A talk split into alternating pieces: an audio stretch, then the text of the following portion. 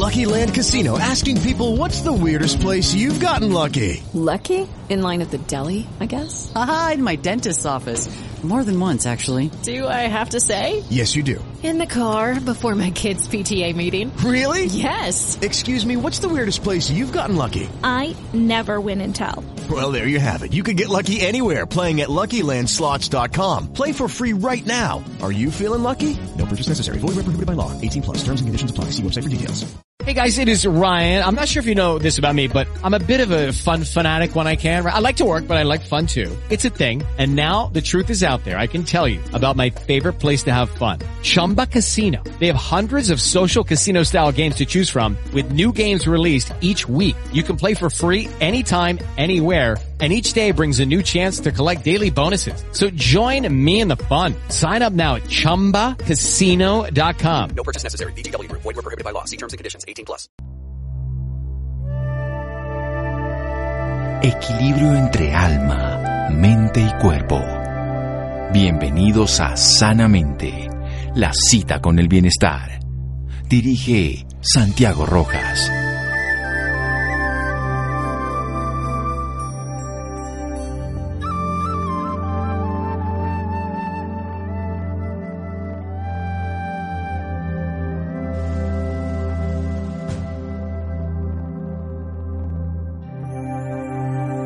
El lenguaje del corazón es universal, solo necesita sensibilidad para entenderlo y hablarlo. Charles Pinot. Buenas noches, estamos en Sanamente de Caracol Radio, su programa de salud. Seguimos con libros de la feria. La feria ya terminó, pero nosotros seguimos aprendiendo de ella y nuestros oyentes se pueden beneficiar. Hace muchos años conocí a una persona que se relaciona con el mundo de la espiritualidad, un filósofo de la Universidad Javeriana de Bogotá. Es además autor de dos libros. Yo tuve la oportunidad de conocer directamente el primero. Él ha trabajado en el ámbito interior, estuvo muy dedicado a la medicina, a la meditación, trascendente a la medicina del alma, como lo llamamos nosotros la meditación, porque es una forma de transformar al ser humano. Ha enseñado sobre diferentes temas que vamos a ir desarrollando a través de esta charla. A propósito de su más reciente obra, La rayuela de la vida, una integración de la psicología, la búsqueda espiritual y la filosofía. Fernando es filósofo como tal, le mete aquí psicología a través de una escuela que después nos va a contar un poquito más de esto. Él hizo una maestría en creación literaria, entonces la aplica para su obra, pero también lo vamos a integrar desde la cotidianidad, cómo volver esto en este juego, la rayuela, un juego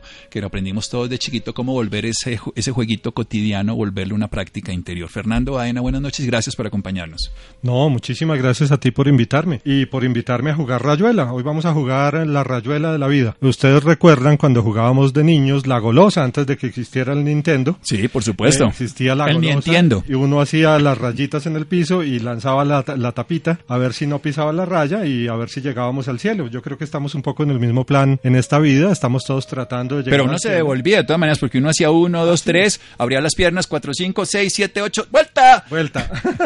Y entonces, devolvía. Sí. Había que repasar. Y el propósito era llegar al cielo y no caer en el infierno. ¿te Sí, obvio, Que obvio. ciertos peligros. Pues el cielo es la felicidad, porque todo ser humano ha llegado a este mundo a buscar la felicidad, a buscar su propósito de vida. La vida humana, el ser humano es el único animal que necesita experimentar sentido de vida. Todos los demás animalitos. O sea, lo que Nietzsche decía que aquel que tiene para sus porqués para qué vivir no, o sea, se adapta a sus comos, el animal no tiene esos porqués para qué vivir. Claro, el animal viene ya programado para, la- para el tipo de existencia que va a tener, el ser humano no. Esa libertad que tenemos los seres humanos nos eh, pone en un eh, filo, eh, en, un- en el filo de la navaja. El filo es que podemos o no buscar eh, construir nuestro sentido de vida y darle sentido a nuestra vida, de esta manera traer salud mental, física, existencial, espiritual a nuestra vida, o podemos no hacer caso a ese llamado interior, al llamado del alma, al llamado del espíritu, y en ese caso podría nuestra vida volverse un poco chata. Bueno, nosotros tenemos que tener sentido de vida. Así es. ¿Qué lleva a tener sentido de vida a una persona? Bueno, eh, toda mi búsqueda ha sido la, búsqueda del sentido, como la tuya, como la de S- Santiago Jiménez que nos ac- acompaña hoy. Eh, la búsqueda de sentido de vida es, eh, tiene que ver con muchas cosas. Primero, el silencio interior. El silencio interior y la meditación están sumamente relacionados. Tenemos que cultivar el estado de silencio interior, la paz interior, ese estado al que el budismo llama la vacuidad, eso que en algunas escuelas orientales llaman la experiencia del ser y que también en la mística cristiana se ha, ha recibido nombres y ha recibido eh, técnicas. En segundo lugar, la felicidad se consigue abriendo el corazón. Si encontramos paz interior y silencio interior, pero no abrimos el corazón a otros seres humanos, no, nos, no aprendemos a abrir el corazón para experimentar amor y compasión por todos los seres sintientes, nuestra vida se queda a medias porque hemos, somos un ser con corazón que además necesita aprender a conectar su corazón con su cerebro. Pero Y usted, acaba lugar- de decir, pero un momento, todos los seres sintientes, usted está hablando entonces también de animales, de vegetales. Estoy hablando de animales, de vegetales y hasta de minerales. Estoy hablando de que todos los seres que nos rodean eh, son seres que sienten, que tienen algún nivel de desarrollo de su conciencia y que por lo tanto eh, nuestra relación con nosotros mismos, cuanto más se profundiza, más se extiende también a otros seres eh, en este planeta. La conciencia ecológica tiene mucho, todo que ver con la conciencia interior, con la inteligencia intrapersonal. Lo que es llama. adentro, lo que es afuera. Vamos a hacer un pequeño corte para seguir hablando después sobre la rayuela de la vida. Seguimos en Sanamente. Síganos escuchando por salud. Ya regresamos a Sanamente. Bienestar en Caracol Radio. Seguimos en Sanamente.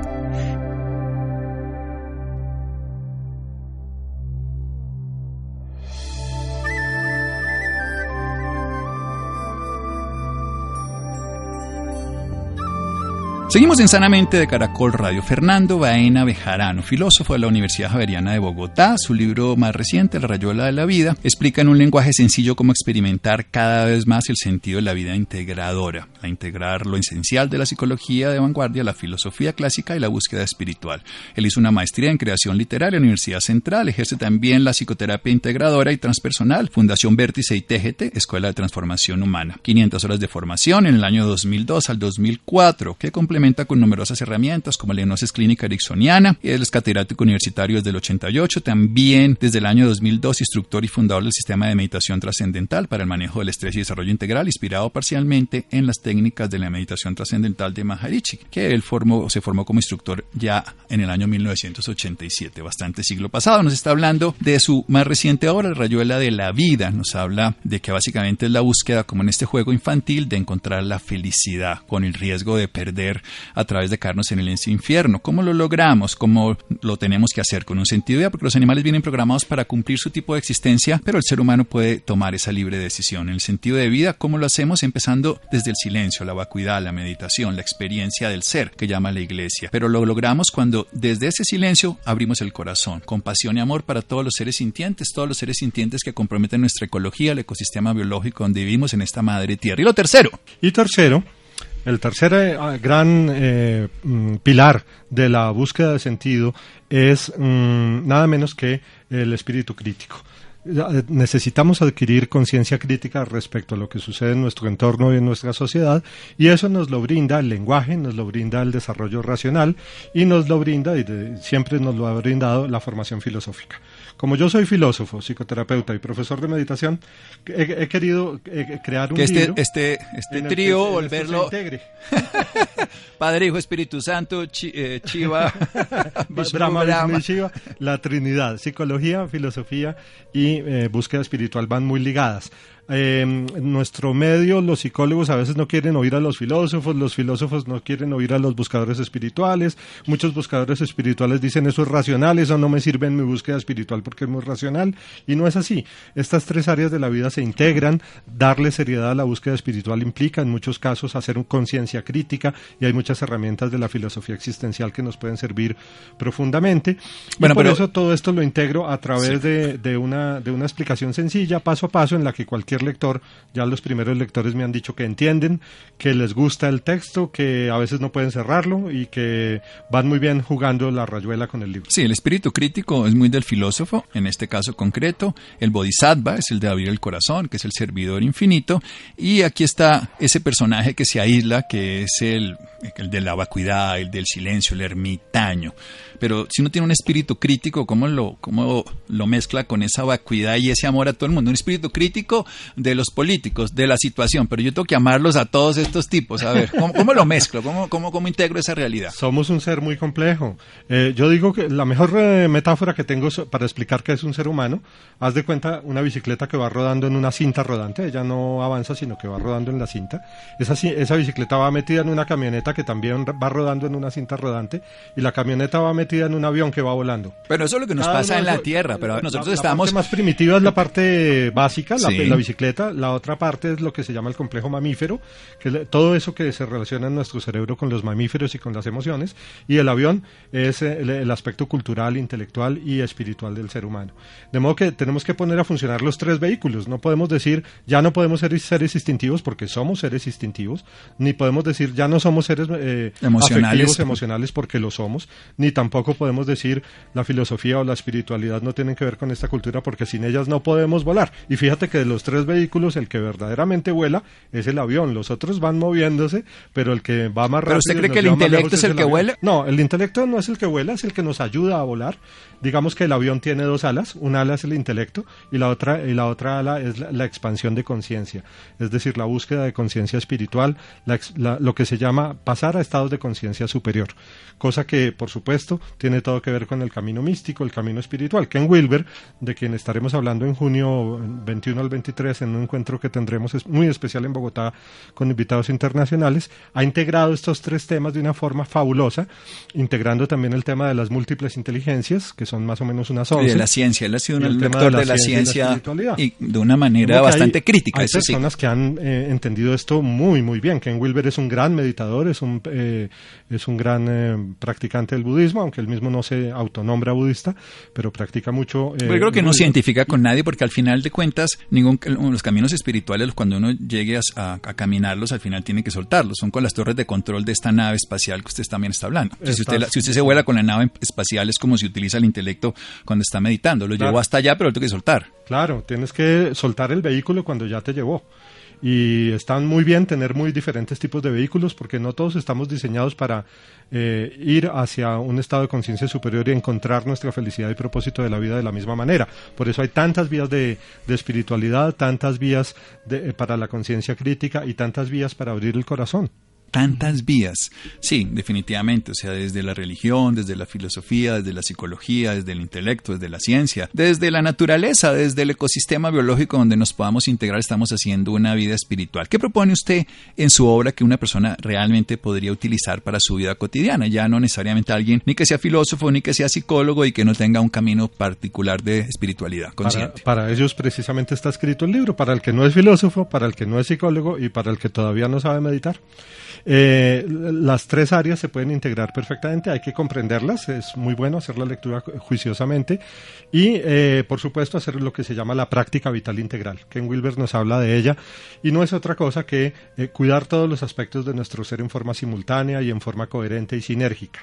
Esa sinergia de, todas de, todo nuestro cui- autocuidado es la sinergia de las emociones con nuestra salud física, con nuestra alimentación, con nuestra vida espiritual y con nuestra vida intelectual. Porque también es muy importante que apreciemos todo lo bueno que tiene Oriente y todo lo bueno que tiene Occidente. La cultura occidental nos ha aportado grandes cosas, no debemos descreer de ella, debemos recuperar todo lo mejor que nos ha entregado y también superar esta etapa en la que estamos viviendo ahora, que se llama etapa eh, pluralista, eh, como la llama Wilber, que es una etapa en la que hay mucha desorientación axiológica, es decir, relacionada con los valores, con el sentido de vida, mucha desorientación que no nos ha permitido eh, reorganizar un esquema de vida eh, evolutivo eh, en la mejor forma. Eh, Estas nuevas propuestas en economía, en política, en educación, yo estaré hablando de educación en el próximo, en la próxima reunión que habrá en junio, eh, nos, nos guían mucho para encontrar sentido de vida desde un esquema integral en el que todas estas cosas logran ubicarse en una cartografía del sentido de vida, en una carto- en un mapa, un Como mapa en completo. cuerpo, ¿no? Porque en el cuerpo pues hay cabeza que tiene una función, sistema digestivo que tiene otras, el productivo otras, y no podemos hacer que el reproductivo haga lo digestivo y viceversa. Cada uno tiene que hacerlo. Vamos a hacer un pequeño corte nuevamente aquí en Sanamente de Caracol Radio. Estamos hablando con Fernando Baena, Bejarano a propósito de su más reciente obra, La Rayuela de la Vida. Fernando nos va a presentar ahora otro invitado de su grupo, quien nos va a comentar sobre la avenida de Ken Wilber, que será en junio. Seguimos en Sanamente de Caracol Radio. Síganos escuchando por salud. Ya regresamos a Sanamente. Bienestar en Caracol Radio. Seguimos en Sanamente.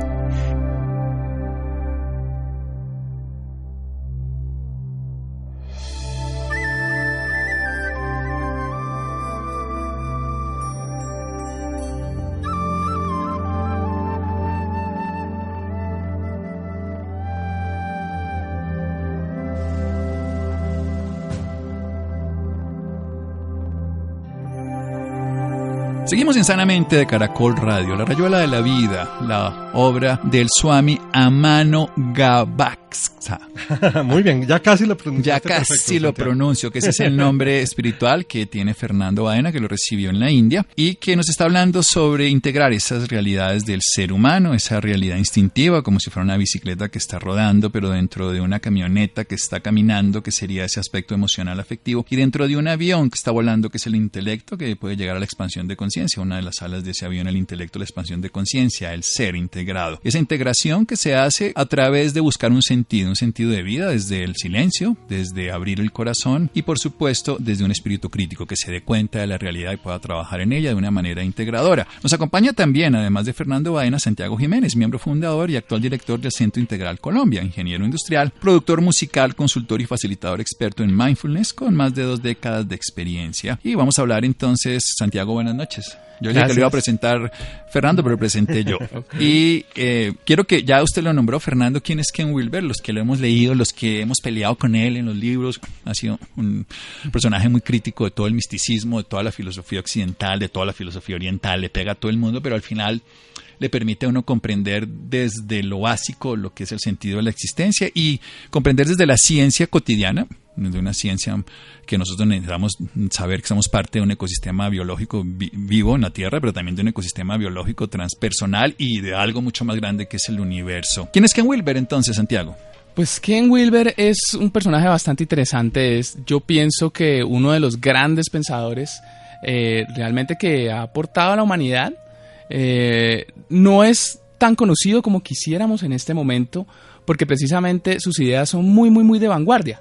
Él está hablando a personas que están en una búsqueda de integración, en una búsqueda de cómo coger todos estos diferentes aspectos de la vida de los que estábamos hablando ahorita, eh, que tiene que ver con la ciencia occidental por un lado, pero también con la ciencia interior que se ha desarrollado en Oriente y cómo juntar todas estas cosas sin que se peleen, donde, donde, cómo podemos organizar eh, todos estos conocimientos que la humanidad ha generado desde que empezamos a caminar el planeta, desde que nuestros ancestros empezaron a sentarse alrededor del fuego, eh, las prácticas chamánicas, eh, las humanidades, la ciencia, la parte interior, en un mapa coherente para que el ser humano desarrolle la totalidad de su potencial, que es lo que estamos necesitando en este momento. Lo que necesitamos es, estamos viviendo en un mundo increíblemente complejo como nunca antes había sido.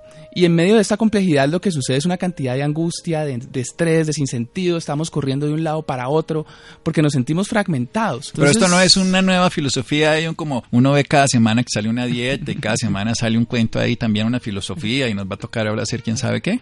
Pues empezó, de hecho a, a, Wilber a veces le, le, raya un poco porque lo ponen en el tema nueva era. ¿Qué pasa? Eso que, esa pregunta que tú haces.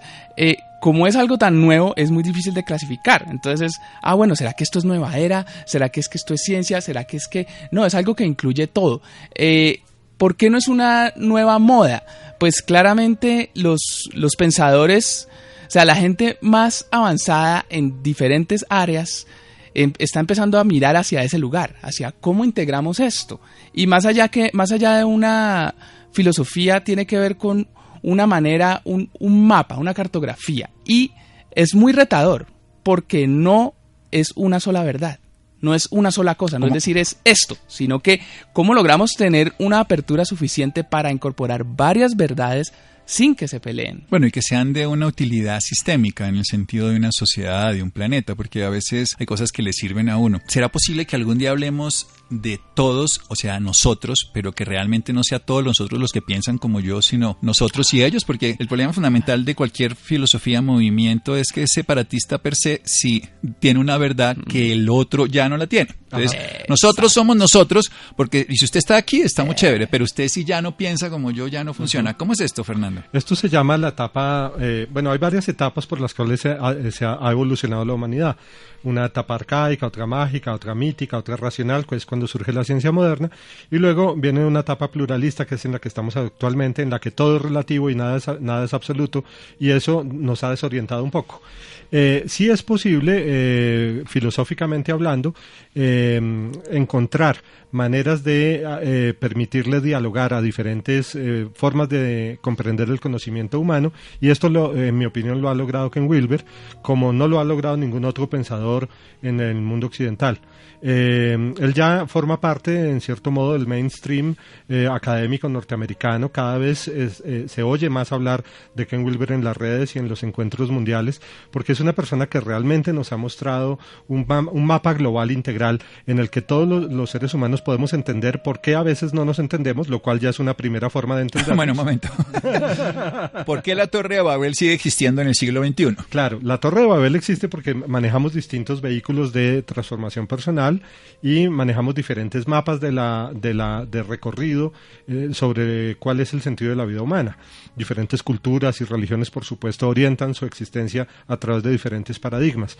Pero todo esto, eh, cuando se ve desde un esquema evolutivo, se ve integrado y se ve coherente. Se ve qué sentido tiene. No todo vale lo mismo, sino que cada cosa adquiere un lugar en, un, en, una, en una holoarquía, que no es una jerarquía, sino una holoarquía, es decir, una organización estructurada, valorativa. Pero para caminar necesitamos más los pies Se puede apreciar todos los, todos puntos de vista. Sí. O sea, cada uno tiene que sí, optimizarse y Claro. lo que necesitamos es usar cada esa cultura, realidad. cada religión, cada filosofía, cada óptica científica aporta su granito de arena en el gran mapa de la evolución humana y cuando todos nos damos cuenta del gran mapa de la evolución, entonces nos relacionamos ya no desde, desde una manera evangeli- evangelizadora. No se trata de que yo te evangelice a ti ni de que te diga que mi punto de vista es más evolucionado que el tuyo, sino de que todos estemos de acuerdo en que hay una, una cartografía común y que somos una especie que está evolucionando junto con el planeta Tierra, que tiene que seguir evolucionando en este planeta y que, por lo tanto, tiene que hacer procesos rápidos de transformación de conciencia ya,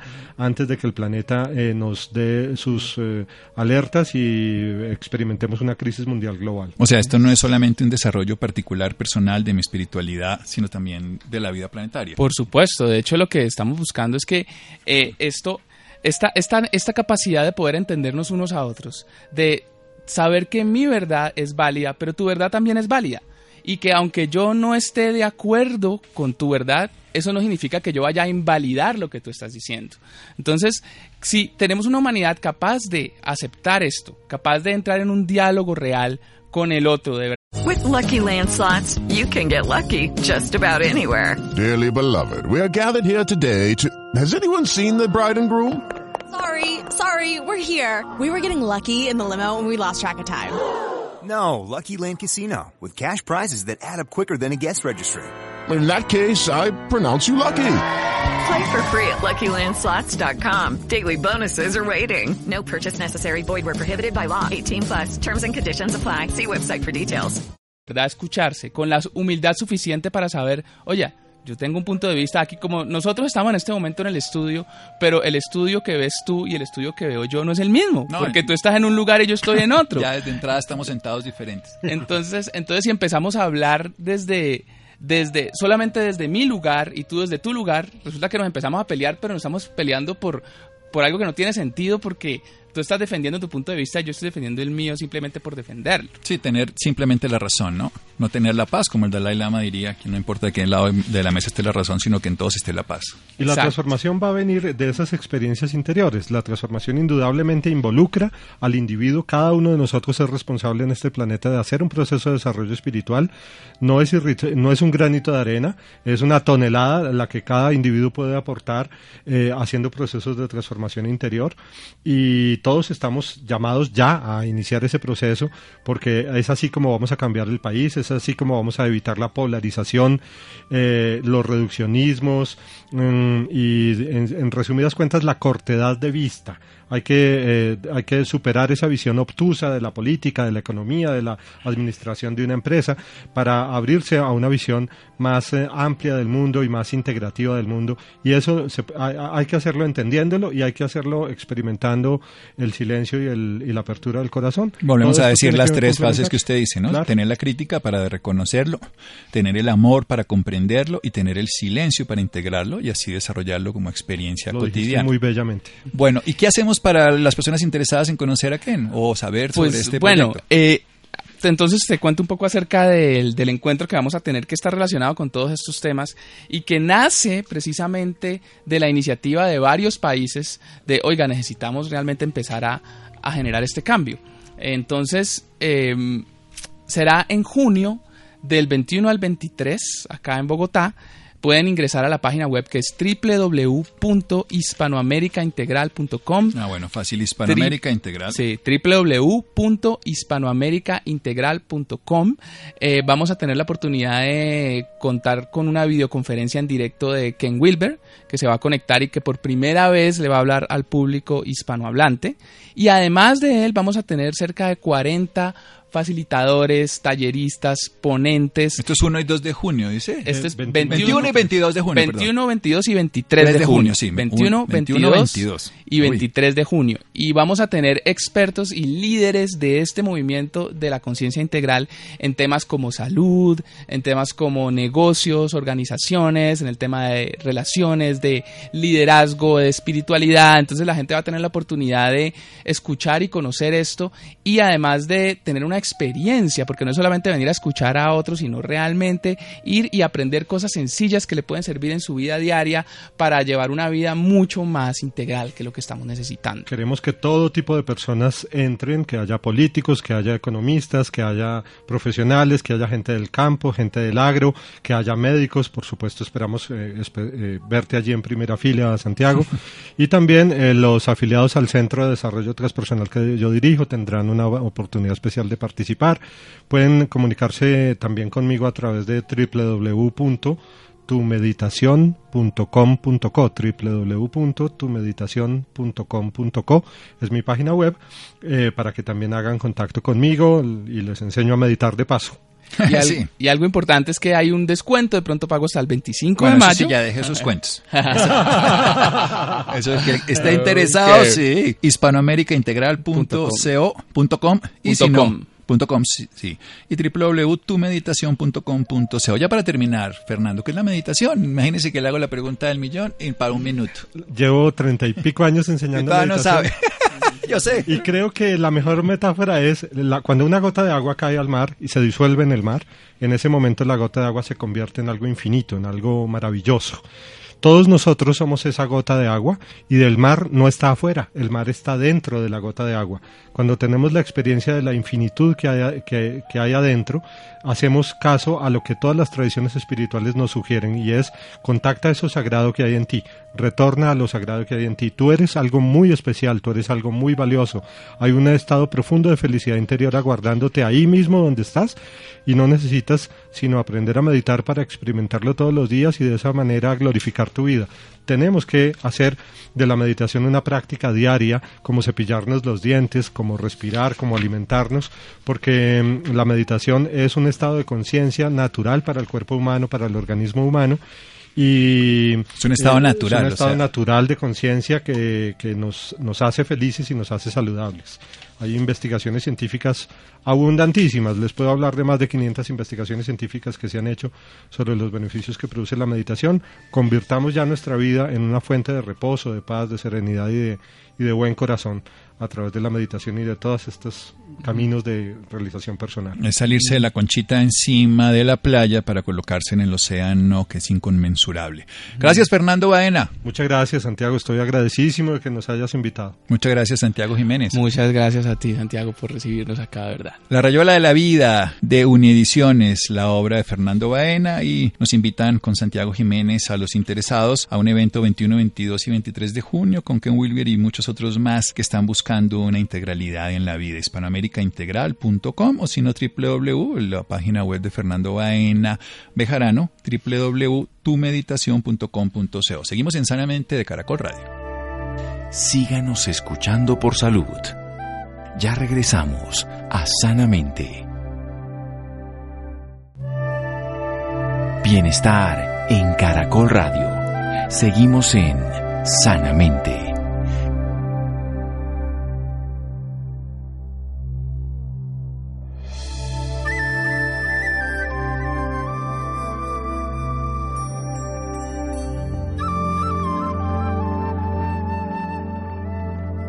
Seguimos en Sanamente de Caracol Radio, los interesados en las eh, conferencias con Ken Wilber, hispanoamericaintegral.com. Bien, el asma no debe ser un impedimento para respirar. En Colombia nadie debería luchar por respirar. Sin embargo, las cifras no acompañan esta afirmación. Más del 10% de la población sufre de asma, de los cuales el 30% lo sabe, pero no tiene un tratamiento adecuado. Un grupo de ellos, en fin, vamos a hablar sobre esta enfermedad y esta realidad cotidiana, Laura. Muy buenas noches Santiago para usted y para todas las personas que nos sintonizan a esta hora. Para hablar un poco más de este tema nos acompaña el doctor Gur Levy. Él es neumólogo egresado de la Universidad Central de Venezuela. Obtuvo su maestría en trasplante de órganos y tejidos, mención pulmón, en la Universidad Autónoma de Barcelona. Coordinó también el pregrado de medicina en la escuela Luis Racetti como el posgrado de neumología del Hospital Universitario de Caracas presidió durante cuatro años consecutivos la Sociedad Venezolana en Neumología y Cirugía Torácica. Doctor, muy buenas noches y bienvenido sanamente.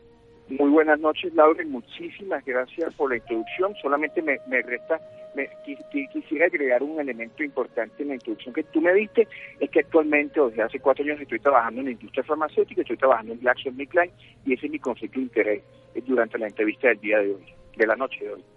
Doctor, para empezar y contextualizar un poco más a nuestros oyentes, háblenos más sobre el asma.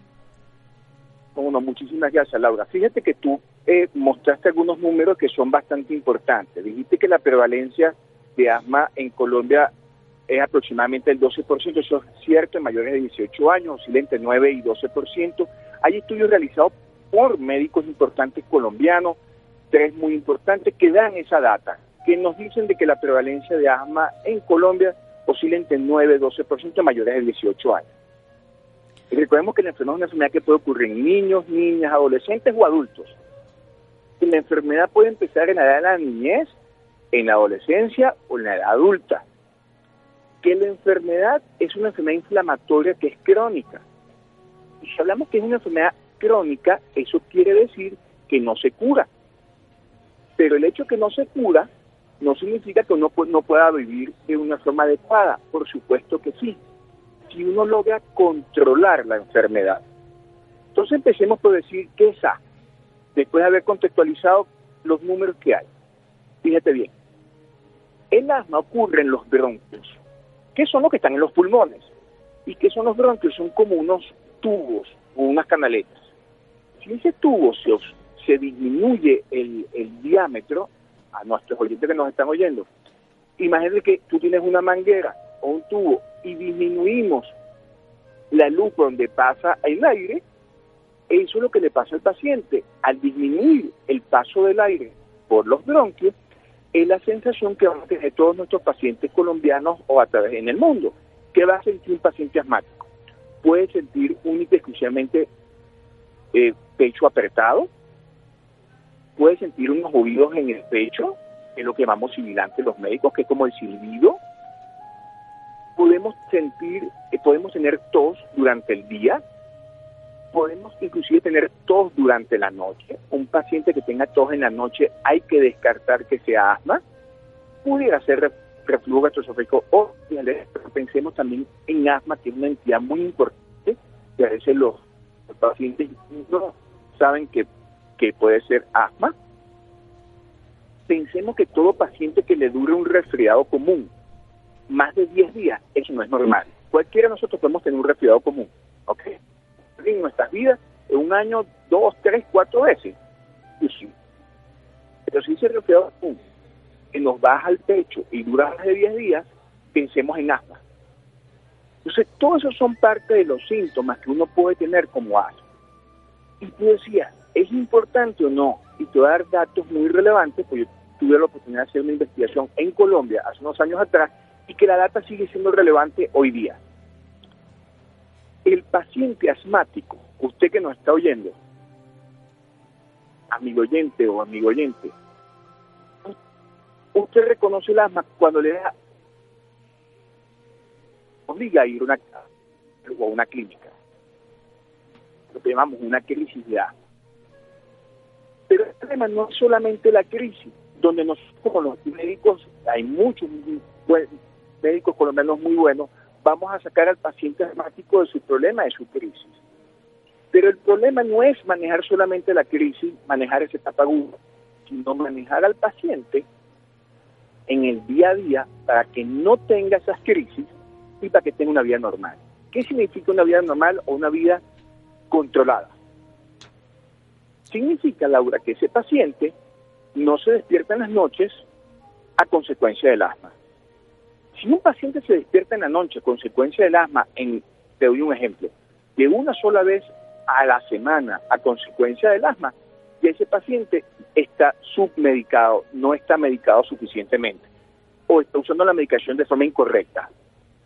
Si un paciente se cansa mucho o se le oye pitos en el pecho cuando sube baja escaleras o cuando hace ejercicio, cuando va a jugar fútbol, cuando va a la universidad o cuando va al cole, a la, o a la universidad o al trabajo, esa persona no está controlada. Si esa persona siente que le falta el aire con algunas actividades, esa persona no está controlada. Si esa persona necesita usar inhaladores, que llamamos inhaladores de tipo de rescate, que son aliviadores significa que el paciente no está controlado. Porque a fin de cuentas, el tratamiento del asma, además de ser preventivo, debe ser controlador. Y cuando hablamos de medicamentos controladores, uno de los elementos importantes que tenemos que tomar en cuenta son dos, Laura. Esto es para todos nuestros radioescuchas. Uno, el tratamiento de elección en el asma en nuestros pacientes con mayores de 18 años es la vía inhalada, o sea, es usar inhaladores.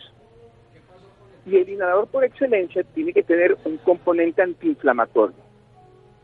Y la medicación por excelencia va a ser o esteroide inhalado solo o esteroide inhalado con un, medicamento que se llama broncolatadores de acción prolongado. Que los dos medicamentos están en un solo dispositivo y que hay que usarlo todos los días de forma crónica para que el paciente esté controlado, tenga pocas exacerbaciones y de esa forma tenga una calidad de vida y esté controlado. Voy al estudio que te mencionaba. El 75-80% de los pacientes colombianos que tienen asma creen que su asma está controlada, porque ellos aprenden, aprendieron a vivir con su asma, con esos problemas. Pero cuando nosotros le preguntamos un poquito más al paciente asmático, le preguntamos, a ver, ¿usted tiene síntomas en el día? 50% decía que sí. ¿Y usted tiene síntomas en la noche? El 35% decía que sí. ¿Y usted tiene síntomas con el esfuerzo? El 25% decía que sí. Entonces uno dice, a ver, Laura, ¿tú crees que nuestros pacientes asmáticos que nos están oyendo o los familiares de los asmáticos van a pensar que ese paciente está controlado? No. Además, casi la mitad tuvo que acudir a la emergencia a consecuencia del asma en el último año. Eso significa que tenemos una tarea importante por hacer en Colombia en todo el mundo. Pero esto, hoy estamos hablando en Colombia y los importantes son los pacientes colombianos y las colombianas. Por tanto, nuestros pacientes deben saber que el objetivo del tratamiento es el control y que hay herramientas de control. y cuestionarios bien sencillos que un paciente puede llenar para saber si está controlado o no, que debe ser dirigido a través de su médico tratante y quiero con eso dejarlo para dejarte también, si quiere, y me disculpa si me extendí un poquito en la explicación del asma y lo que era el control, y te dejo a ti la palabra por si acaso quieres hacer otra pregunta. Laura. Doctor, pues la verdad fue una introducción increíble que le sirve muchísimo a todos nuestros oyentes, pero a mí me gustaría preguntarle quiénes pueden acceder a este servicio de las nuevas terapias para el asma. Fíjate, eh, veámoslo desde este punto de vista. Los medicamentos para el asma existen, fíjate, los medicamentos rescatadores existen desde el, del año 1969, hace 50 años atrás. Lo que pasa es que son medicamentos aliviadores o rescatadores que venían inhalados.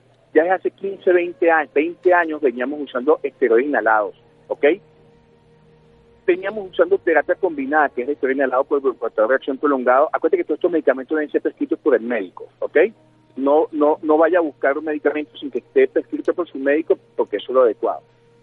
Entonces, lo que pasa es que hay un mito y que el paciente no quiere usar la medicación o cree que si usa la medicación se va a volver adicto al inhalador o a como ellos le llaman la bombita. Hoy en día tenemos medicamentos que se dan una sola vez al día para el asma, lo que hace que es más cómodo para el paciente usar una medicación una vez al día, porque no es lo mismo usar una medicación al día que dos veces al día, tres, cuatro veces al día, hace que tenga más facilidad de uso, ¿ok? porque tiene efectividad de 24 horas, de que los dispositivos desde hace 50 años para acá, los inhaladores, han cambiado mucho de forma. Si tuviésemos, tú y yo, tú y yo estuviese continuo en este momento mostrándote los diferentes dispositivos, te puedo mostrar que hay más de 50, 60 dispositivos distintos en asma. Pero quizás cada uno, los actuales, hay unos que son muy buenos, que son muy nuevos, que son muy fáciles de usar para que el paciente lo use de forma correcta. Porque ¿sabes qué sucede? Laura, y eso que lo sepa todos nuestros radioescuchas, que los pacientes quizás venían usando los inhaladores y como lo usaban de forma incorrecta, asumían que el medicamento no les estaba haciendo bien o no les estaba haciendo el efecto que ellos esperaban, el efecto deseado. El problema es que no lo sabían usar.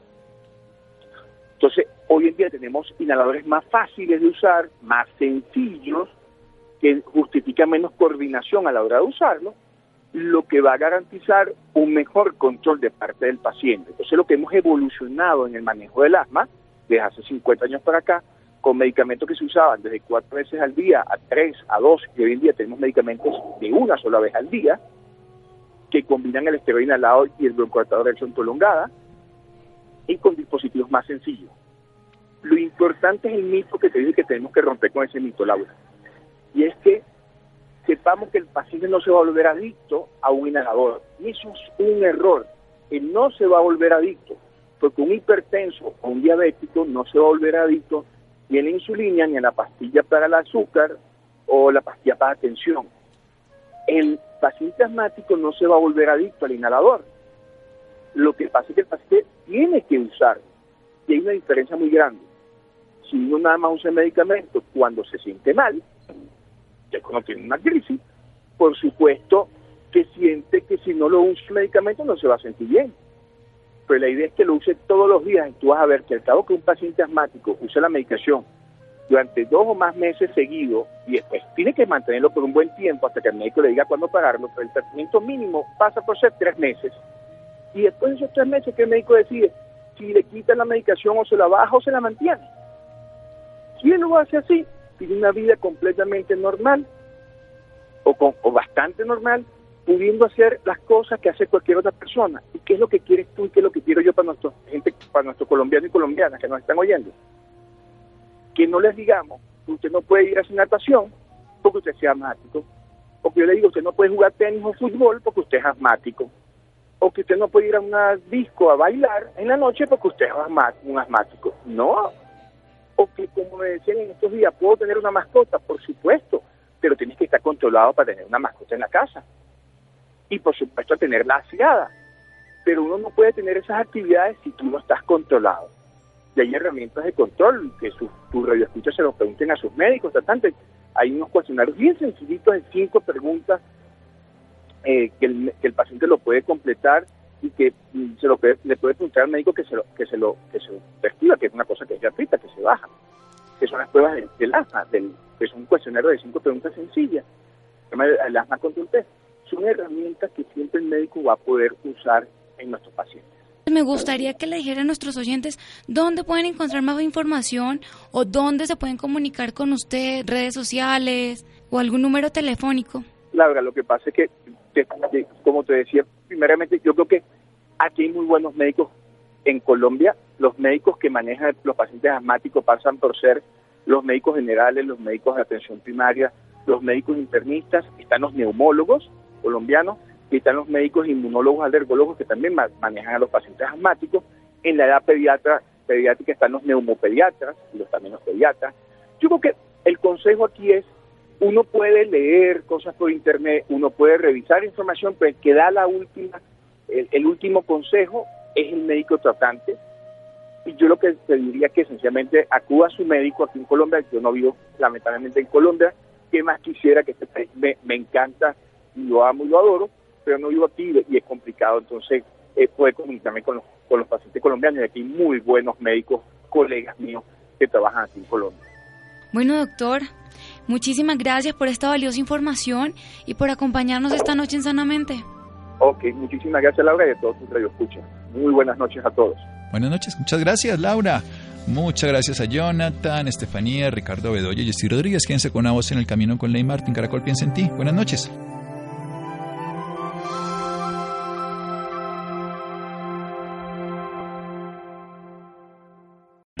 O'Reilly Auto Parts puede ayudarte a encontrar un taller mecánico cerca de ti. Para más información, llama a tu tienda O'Reilly Auto Parts o visita oreillyauto.com.